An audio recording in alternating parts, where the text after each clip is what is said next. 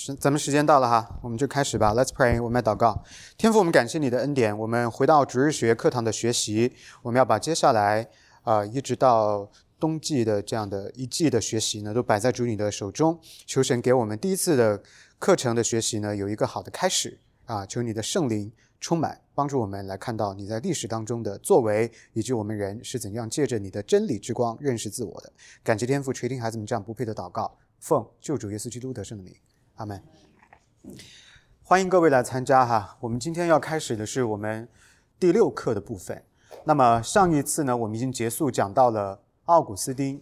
我们认为说，奥古斯丁可以做一个切割，跟中世纪的哲学和基督徒的思想史做一个切割。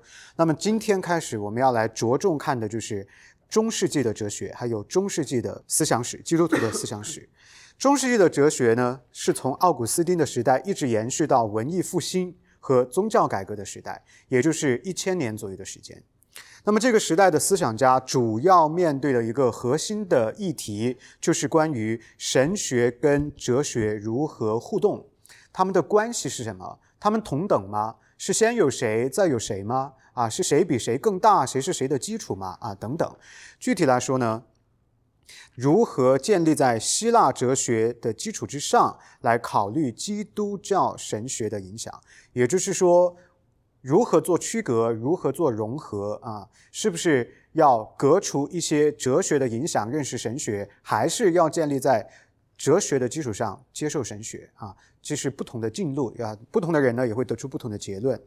所以呢，我们可以总结三个问题来看到中世纪的哲学家跟神学家努力要解决的，或者说他们致力要观察的，就是这三个问题。第一个呢是哲学应该如何在神学的框架内被使用；第二个呢就是哲学跟神学能否得出不同或者是冲突的结论，他们讲的是不是同一个东西啊？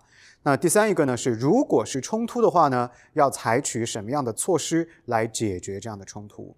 这个呢就是中世纪的神学哲学家要致力解决的问题。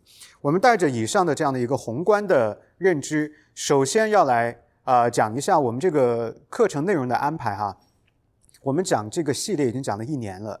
我觉得呀，这个工程量相当的巨大，所以从第六课开始呢，我要稍微的做一些筛选，重要的会重点讲，次等重要的呢就稍微线条粗一点啊，这样的话让我们可以迅速的进入到下面的主题的学习，不然的话时间会拖得太久。那么我们今天呢，首先要看的是第一位重要的人物，叫做波埃修斯。波埃修斯，大家可以看到你的 handout。波埃修斯大约是活跃在。公元四百八十年到五百二十四年之间，他出生在罗马。特别因为作为希腊跟中世纪的基督教的哲学思想之间的一个传递者，好像是一个桥梁一样哈，所以呢，他特别的受到瞩目。那么，对中世纪哲学影响最大的有三个人。第一个呢，就是亚里士多德 （Aristotle），这是我们之前已经讲过的。第二个呢，就是奥古斯丁，是我们上一堂课第五节课的最重要的人物结尾。那么再来就是今天讲的这一位波埃修斯。波埃修斯精通于各种学派的思想，他非常非常的熟悉亚里士多德学派、新柏拉图主义，还有斯多亚主义。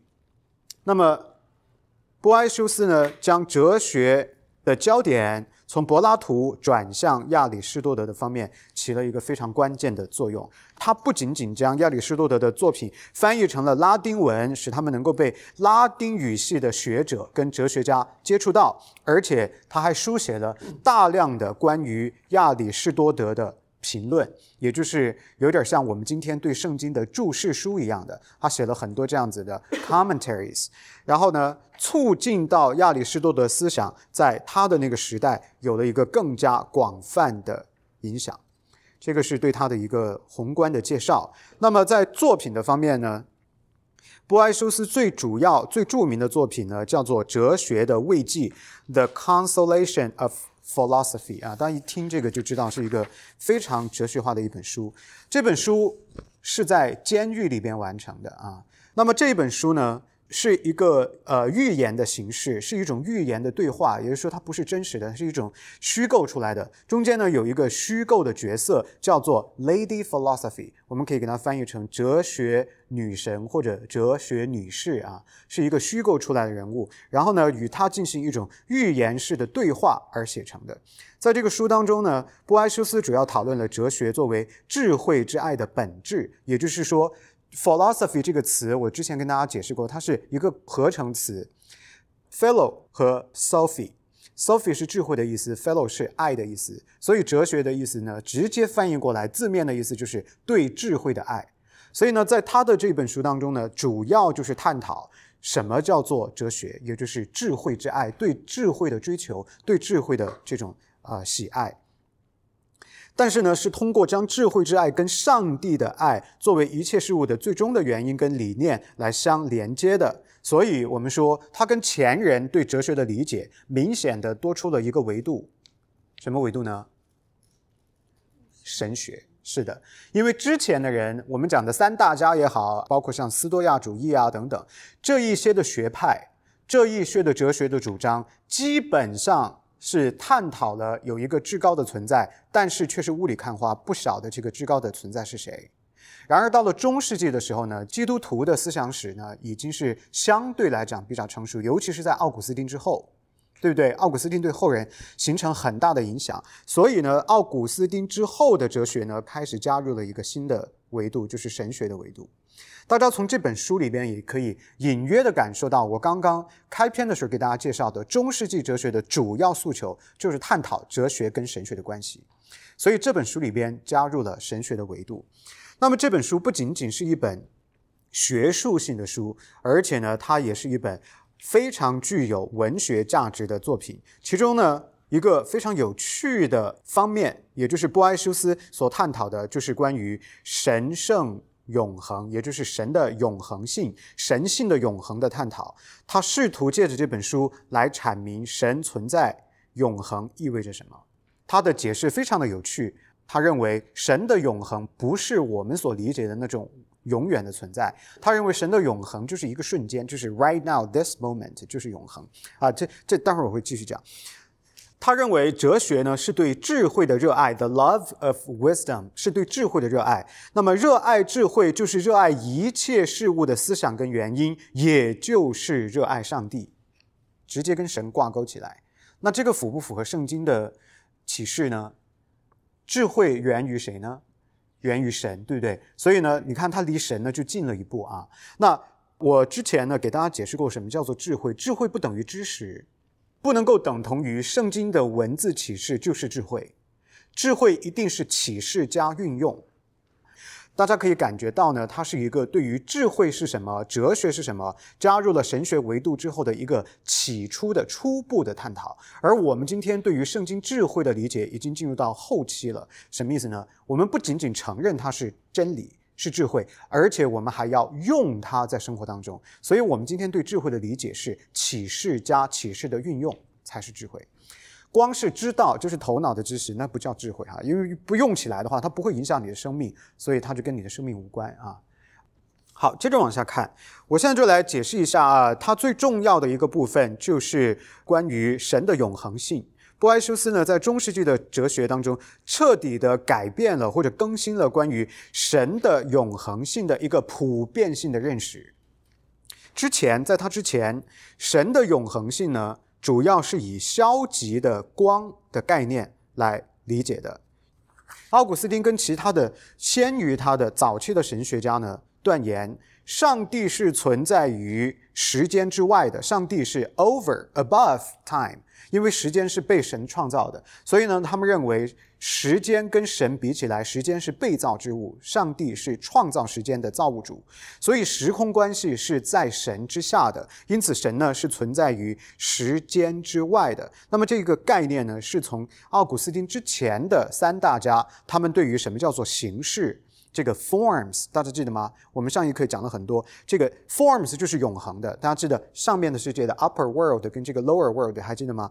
上面的那个概念啊，在下面这个世界当中的一个体现，是从概念那个 form 得来的。那上面世界是永存的，下面物质的世界呢是低级的，是暂时的。这是我们之前讲到的。那么在这种早期的观点当中呢，上帝的存在仅仅是。非时间性的存在，也就是说，他们对永恒的定义是什么呢？超越时间，非时间，不在时空之内，就叫做永恒。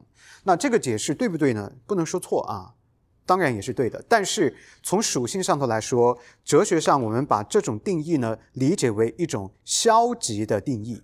怎么说是消极的定义，或者叫 negative definition？negative 就是消极啊。怎么解释呢？也就是说，这一个定义是从上帝不是时间的角度来入手的，也就是上帝不是什么，那不是什么就叫做消极，就是否定性的定义；而是什么就是积极，是肯定性的定义。因此呢，奥古斯丁建立在前人哲学家的基础之上，定义了上帝的永恒。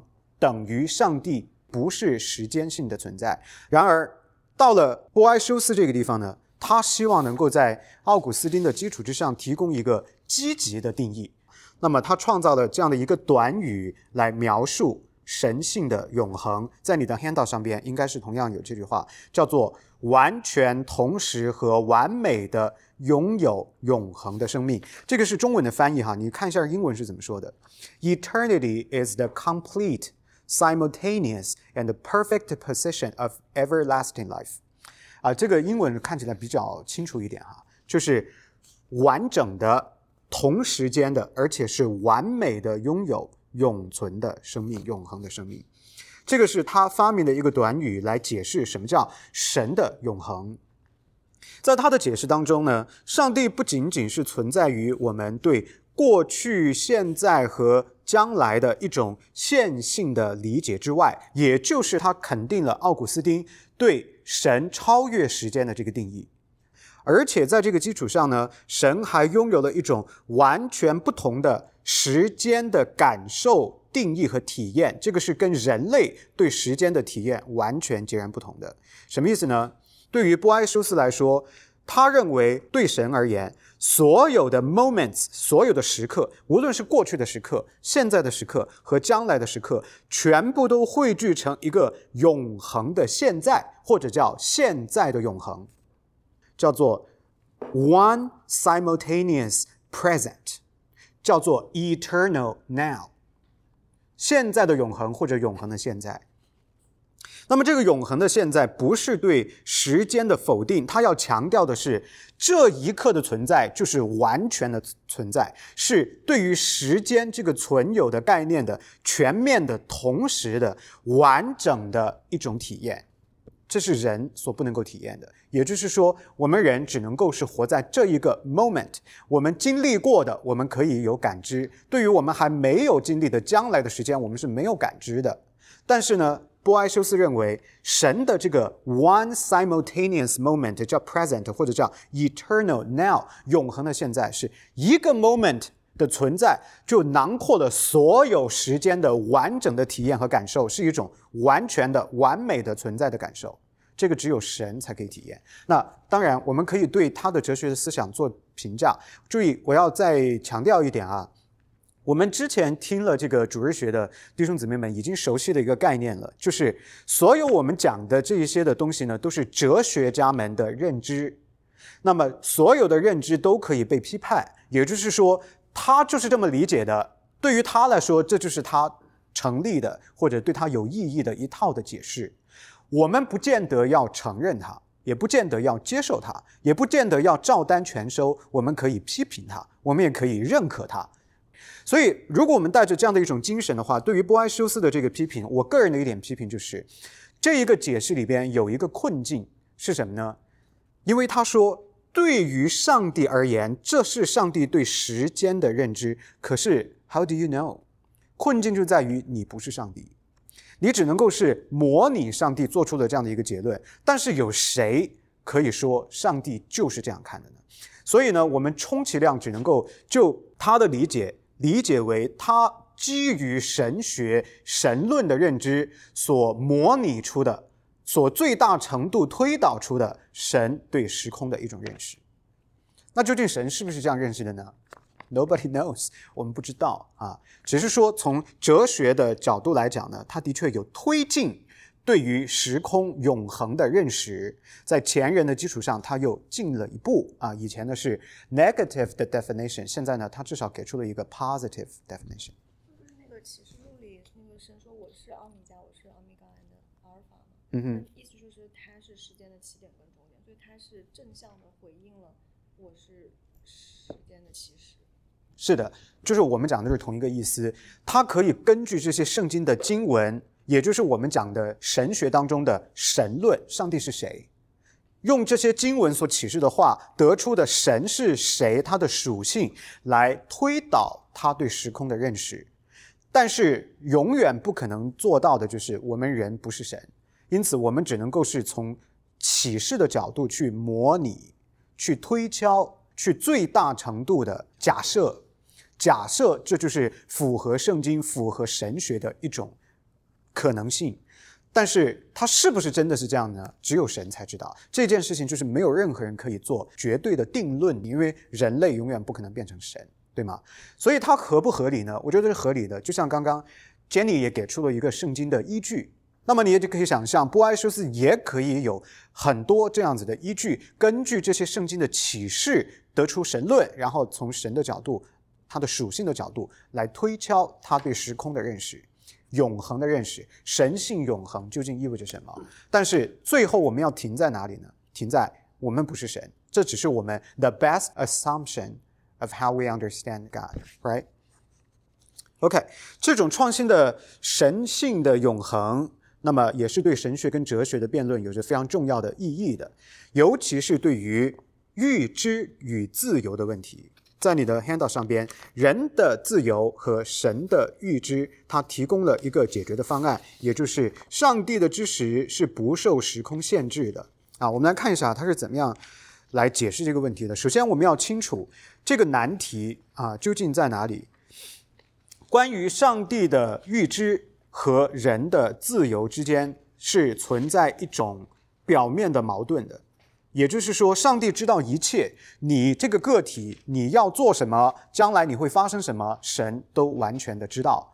那么人呢，就会得出一个结论：在一个被上帝完全预知，在他绝对主权把控的命运之下，我们的人呢，实际上是没有任何的自由的。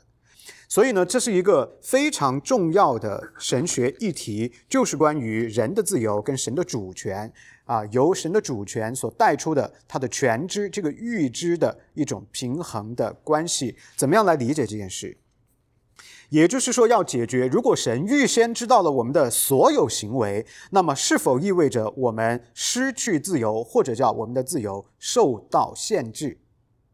那么波埃修斯呢，通过他对神的永恒性的概念，为这一个问题提供了一种的解决方案。我们来看看他是怎么样理解的。对于他来说，首先，上帝的预知并不是我们从字面上理解的预测性或先发性的知道。这个是他首先定义什么叫做预知。那这两个中文的字呢，特别的强调预先知道的意思。所以，当我们用中文的学习的弟兄姊妹们看到“预知”这个词的时候，我们就会自然的用这种方法来解释它。那英文也是一样的，foreknow，提前知道，跟预知很像。所以从这两个语言的角度来说呢，我们都会产生这种预测性、先发性、提前知道将来的这种概念。但是波埃修斯一来就否认了，他说上帝的预知不是这样的意思。他说上帝并不是通过水晶球来看见未来。相反，他说他的永恒的现在，就是刚刚我提到的，你们 handout 上面写的那个 the eternal now，永恒的此刻，永恒的现在，是包含所有时刻的，也就是包含了过去、现在跟将来的。所以，所谓的预知呢，不仅仅只是作为将来、未来而言的，而是作为一个同时的永恒时刻的一部分而言的。我再讲一次哈，因为。他提出的这个概念叫做 eternal now，而且他对永恒的定义是囊括了过去、现在和将来，是所有这一些超越过去、现在和将来的一个完整的体验，在一个 moment 的集中呈现。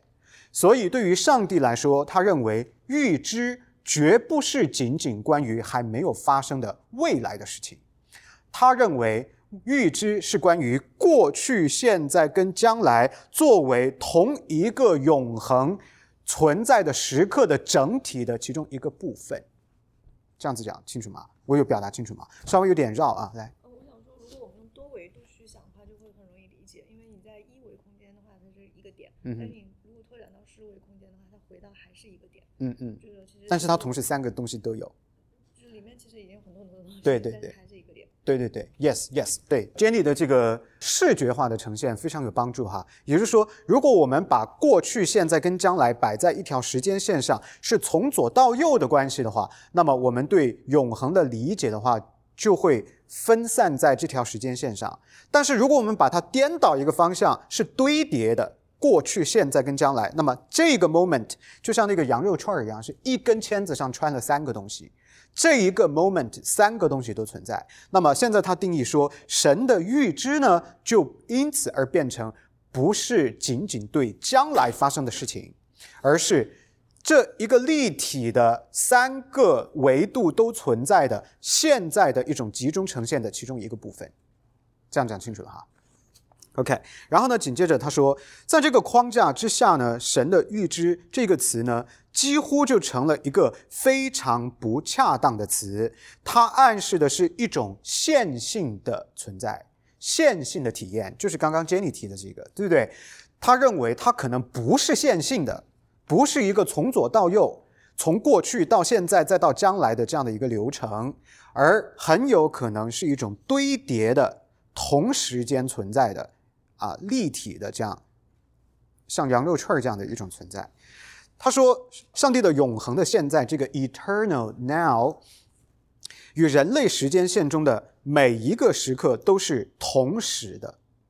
因此呢，上帝的预知呢，不是从他的角度来看的提前的知道，而是一种与他的永恒的性质相一致的全面性的知识。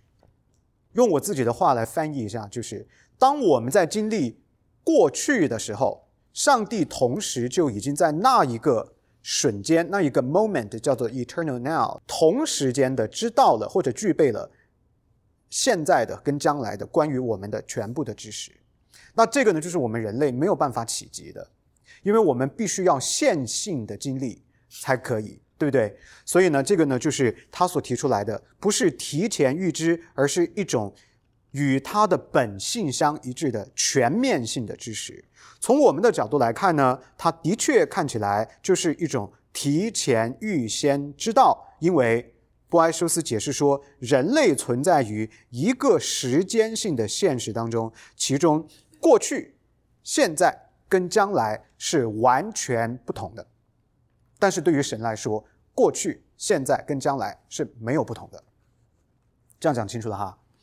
因此呢，波埃修斯的理论允许上帝的全面知识跟人类的自由意志呢达成和解。怎么样和解呢？它的永恒的现在就是一种形而上学的观念。从这个观念出发，上帝同时间看到了所有的时间，而实际上呢，并未预先决定这些时间，也没有决定这些时刻上边要发生的事情，从而就解决了神预先知道。我们所有的行为以及人类自由之间看似的矛盾，也就是说，当他具备所有知识的时候，这样的一种全知的视角与他的本性相符合。它是在堆叠的关系当中之同时间经历到过去、现在跟将来，而我们人类必须要在线性的时空上经历过去、现在跟将来，这是完全不同的两种的方式。所以他要强调的是，上帝的本性跟他在时空的。呃，关系当中的存在是相一致的。这种相一致的关系完全超越人类对预先知道的这种词的定义和理解，所以它并没有干犯我们的自由，并没有干犯我们的自由的意志，而是强调的是他在那一个时刻对我们整个人所有行为的完全的全备的知识，这是我们人所不能看见的。这样讲清楚吗？OK，好，那有没有人反对他的这个看法呢？有没有人批评他这个观念呢？当然有的。批评者认为，虽然波埃修斯重新定义了神与时间的关系，但是这个预知跟人的自由意志的困境仍然是没有得到解决的。批评者提出来，其中有一个原因是，即便上帝是存在于一个永恒的现在，他的知识仍然会从时间内的人类的角度来看固定的未来的事件。例如说，给大家举个例子啊，圣经预言耶稣基督曾经说，彼得三次不认主之前就说过，你会三次不认主。那么这个预言是不是就是对将来要发生的事情的提前的预知呢？是的。那么批评者就用这一个例子来反对或者说批判波埃修斯的理论。他说：“你看。”耶稣基督预言彼得三次不认主，就是基于他自己是神，有对未来预知的能力，并且将这种固定的对将来要发生事情的认知或者知识带入到了我们的时空关系里边，而且做了这样的一个宣告。所以呢，似乎是没有彻底的解决人类的自由意志跟神的预知之间的矛盾的，好像是说。彼得三次不认主这件事情的的确确就是已经被上帝在现在看到了将来，而他之所以发生这件事情，就是在一种由上帝完全掌管、掌控、影响之下所发生的。彼得的自由意志失效，所以导致他发生了这个三次不认主的事。而神呢，又站在现在预告了将来，那么这一切呢，还是呈现一个固定的神对。未来的知识以及在人类时空当中的一种具体的运用，所以呢，批评者认为说，你看这个例子告诉我们，尽管你改变了，从根本上去修正了什么是上帝永恒的理解跟定义，但是你怎么解释这些例子呢？还是没有彻底的解决啊，还是没有完美的回答上帝的预知对人自由的干预。在这个基础之上呢，批评他的人指出来。真正的问题啊，可能并不是在于上帝的预知，而是在于我们人类对自由的理解。这就是另外的一个角度了。刚刚波阿修斯所致力的方向是在解释什么叫做上帝的预知，他把他的工作的重点，他辩论思辨的重点，全部摆在重新定义神的永恒性，以及神的本性如何与他对时空的知识吻合起来。他创造了一套新的体系来重新定义这个部分。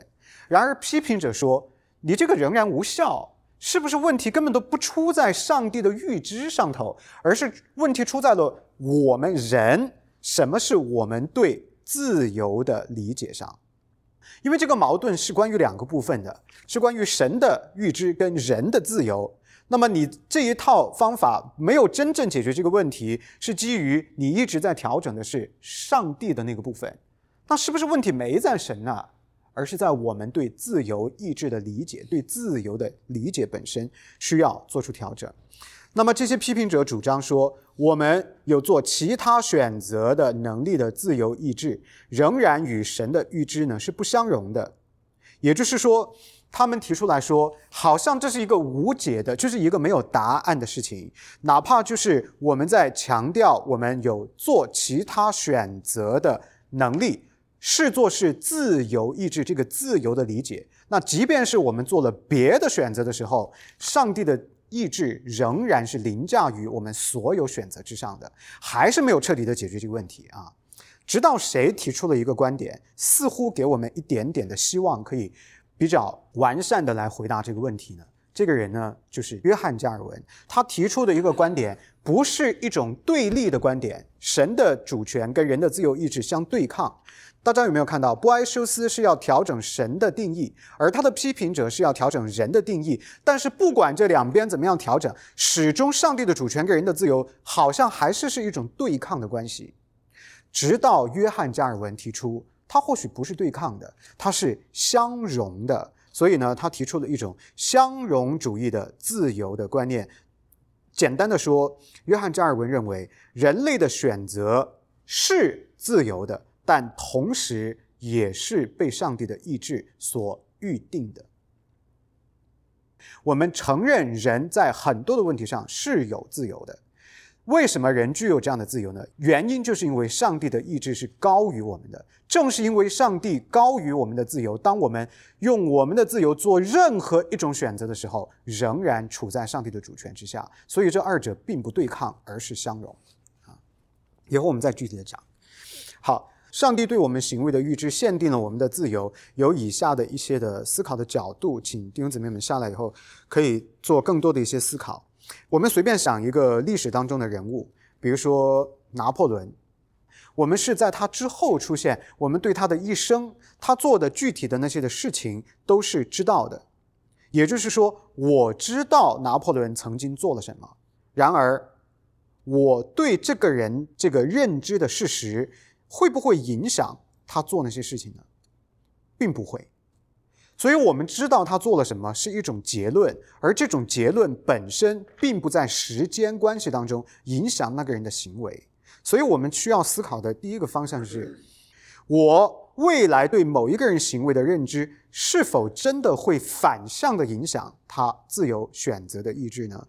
那么答案很清楚，可能是一点都不的啊，因为时间的确存在线性的特质，所以对于过去的行为的理解并不会削弱。所涉及的个体的自由，因为那个选择已经做出了，它是一个在线性关系上边已经发生了的事实。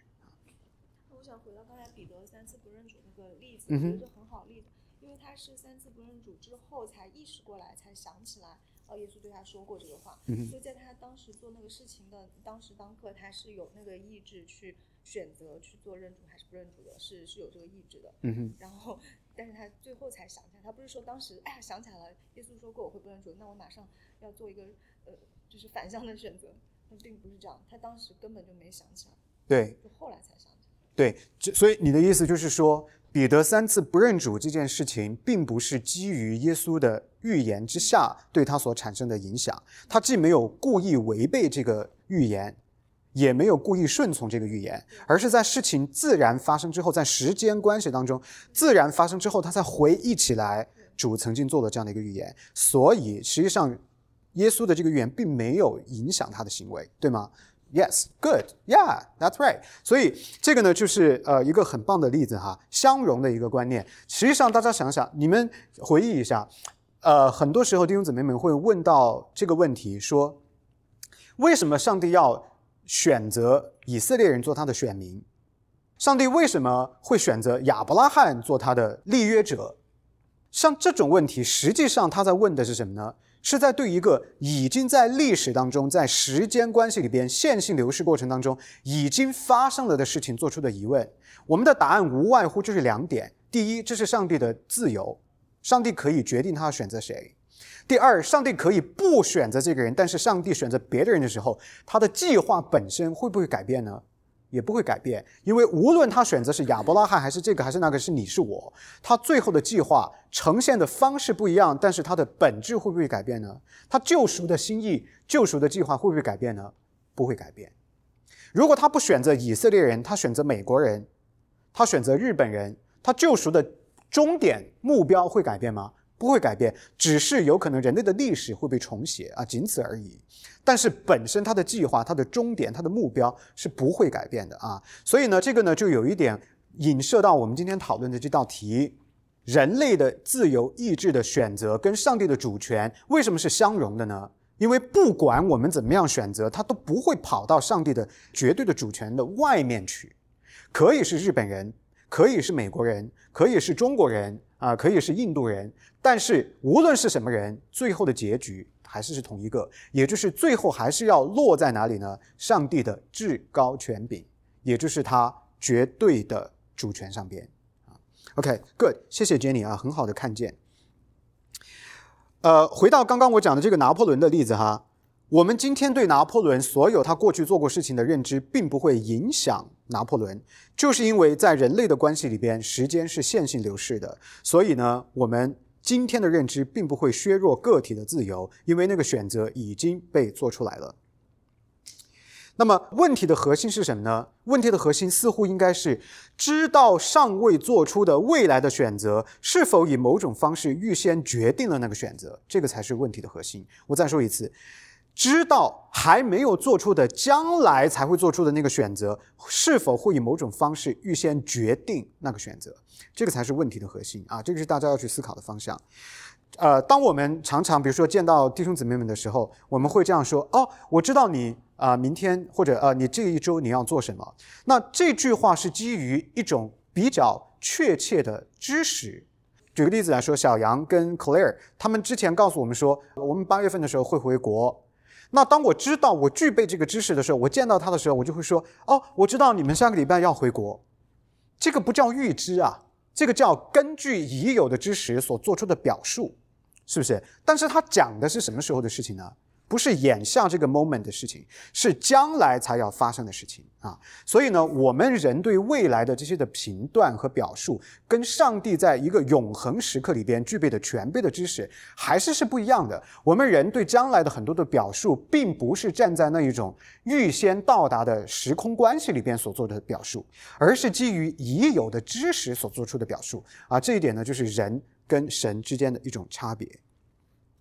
如果上帝意识到某一种特定的事件将要发生，那么任何的因素都不会取消那一个事件，是不是？举个例子来说，上帝在他的计划当中，我下个礼拜就会遇到我的未来的妻子，这是他的计划。